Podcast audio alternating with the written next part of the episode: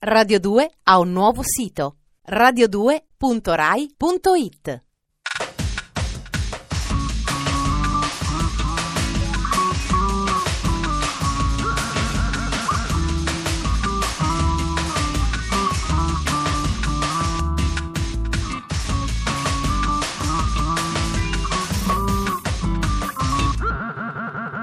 Dispenser. Benvenuti alla trasmissione radiofonica che scartabella tra gli scaffali, si intrufola dietro al registratore di cassa, grufola tra gli espositori e tira fuori il meglio e il peggio della società dei consumi. Buonasera, questo è Dispenser, distributore automatico di stimoli quotidiani. Io sono Ferrato e vi sono vicino. È un momento difficile, gli inizi di dicembre, quando è indispensabile andare in giro alla ricerca di concetti mostruosi, noti ai più come aiuto, idee, regalo. L'importante è stare uniti, ce la faremo. Sommario. Climi glaciali e ritmi caldi. L'Islanda diventa produttrice di rockstar. La strada del successo ve la indica un fallito di successo.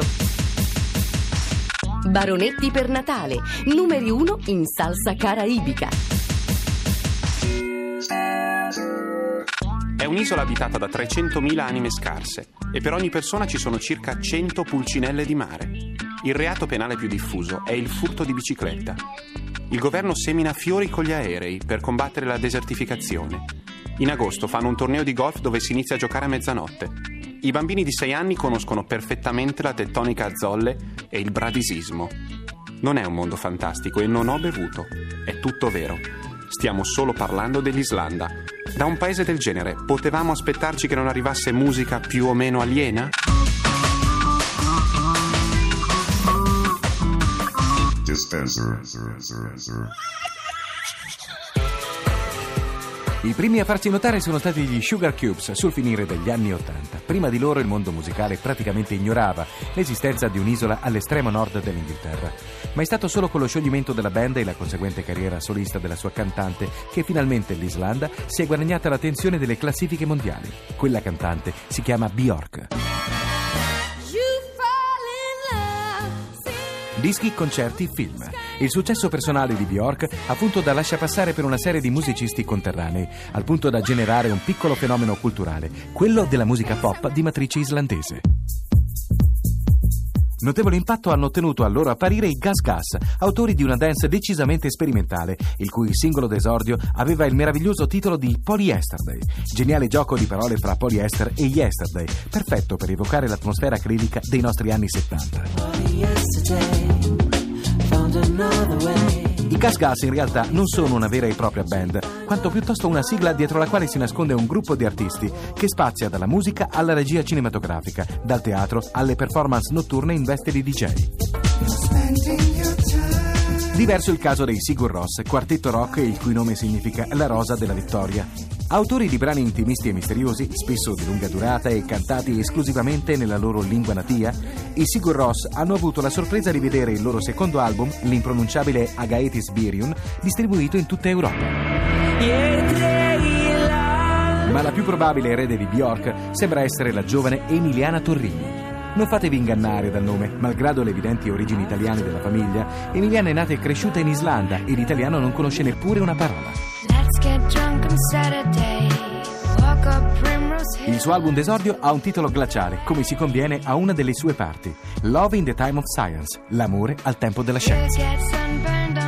Il disco è frutto della collaborazione tra musicisti islandesi e inglesi, fra i quali spicca Roland Orzbol, ex mente dei Tears for Fears. Un album di pop raffinato ed etereo, dal quale sono già stati estratti quattro singoli, un vero successo per un disco non esattamente commerciale e forse un segno tangibile di quanto il mercato musicale sia veramente attento alle proposte dalla terra dei geyser.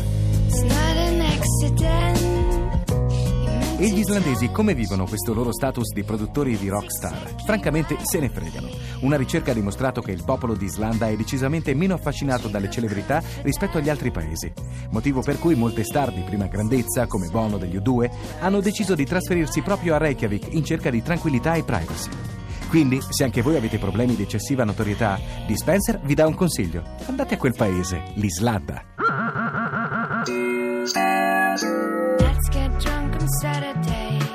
Walk up Primrose Hill until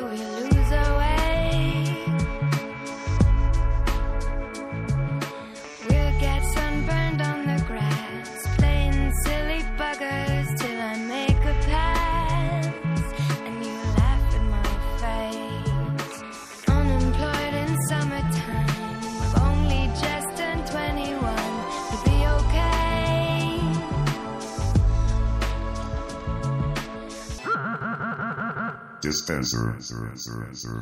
Nella storia del cinema si parla spesso del rapporto dei registi con le maestranze, con i tecnici, con chi il cinema lo fa fisicamente.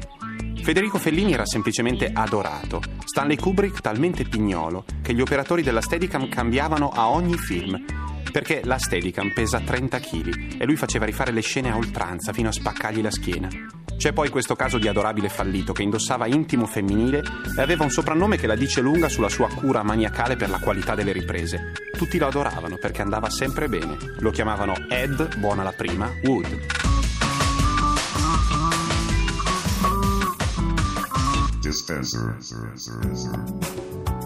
Avete l'ambizione di diventare attori o attrici? Siete convinti che nonostante tutto riuscirete a emergere nel mondo dello spettacolo? Allora, nella vostra libreria non può mancare Hollywood la corsa dei topi, istruzioni ad uso di aspiranti vivi da parte di Ed Wood, sceneggiatore, produttore e regista come amava definirsi.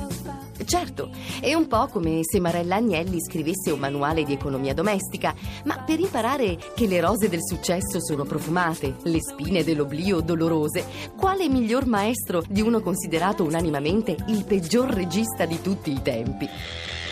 Per sbarcare il lunario, Ed Wood, nella sua vita, fece un po' di tutto, dallo scrivere romanzetti da edicola all'ideare comunicati stampa per il sindaco di Los Angeles, ma la sua fissazione rimase sempre una e una sola, fare film. Per lui, ottimista e incosciente, non c'era problema di produzione che non potesse essere risolto. Moriva un attore a pochi ciak dalla fine? Se ne faceva recitare un altro di spalle. Bisognava girare una scena in cui comparivano dei dischi volanti? Bastava comprare qualche teglia da forno. Ed Wood morì nel 1978 praticamente in disgrazia. Da quel momento però è diventato oggetto di riscoperta, trasformandosi piano piano in regista di culto fino all'apoteosi finale, il film celebrazione dedicatogli da Tim Burton. Così, in questi ultimi anni, sono venute alla luce molte cose che si ritenevano perdute.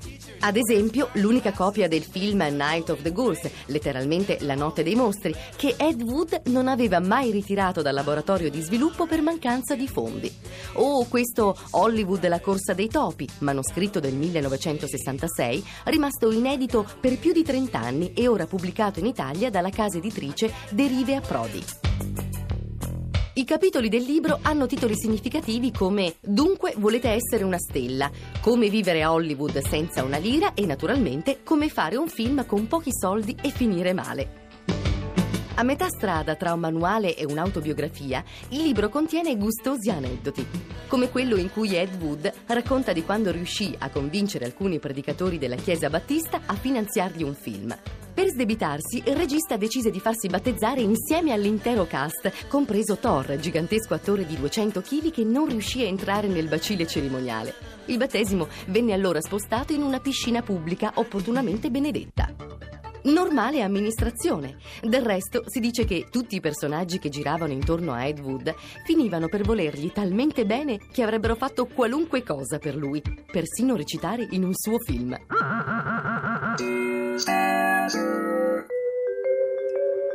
Come più o meno ogni anno anche il 2000 ha la sua uscita Beatles che spacca e devasta le classifiche. Questa volta si chiama One. È la raccolta in un solo CD di 27 pezzi dei Beatles finiti al primo posto della classifica. I brani sono meravigliosi, chi non li ha già se la compri, la regali e sarà felice. Noi salutiamo l'ennesimo numero uno con una delle cover più esilaranti e tamarre che siano mai state realizzate. Viene da un disco che si chiama Un tributo tropicale ai Beatles. Caratteristica della musica caraibica, riesce a mettere una camicia a fiori aperta sul petto a chiunque. È un tipo di tamarragine spensierata da club mediterranee. Una specie di pastamatic del coatto sorridente. Bastano pochi secondi e siamo tutti un po' sbronzi sulla spiaggia col daiquiri in mano. Obladi Oblada canta e sposta orrendamente gli accenti Celia Cruz.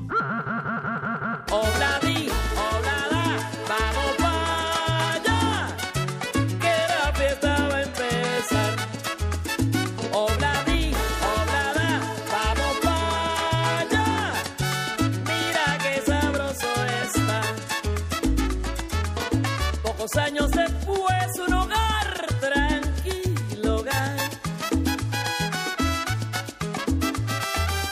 Un nidito de amor para disfrutar del cariño de los dos. Dispenser. Anche il martedì di Dispenser, distributore automatico di stimoli quotidiani, finisce maestosamente qui per ulteriori fruscii di cereali, sciabordii di colluttori, sguisciamenti di creme per la pelle e altri rumori indescrivibili prodotti da ogni tipo di prodotto che possiate desiderare. L'appuntamento è per domani sera, 20.37, quando il lupo ululà e Radio 2 ululì.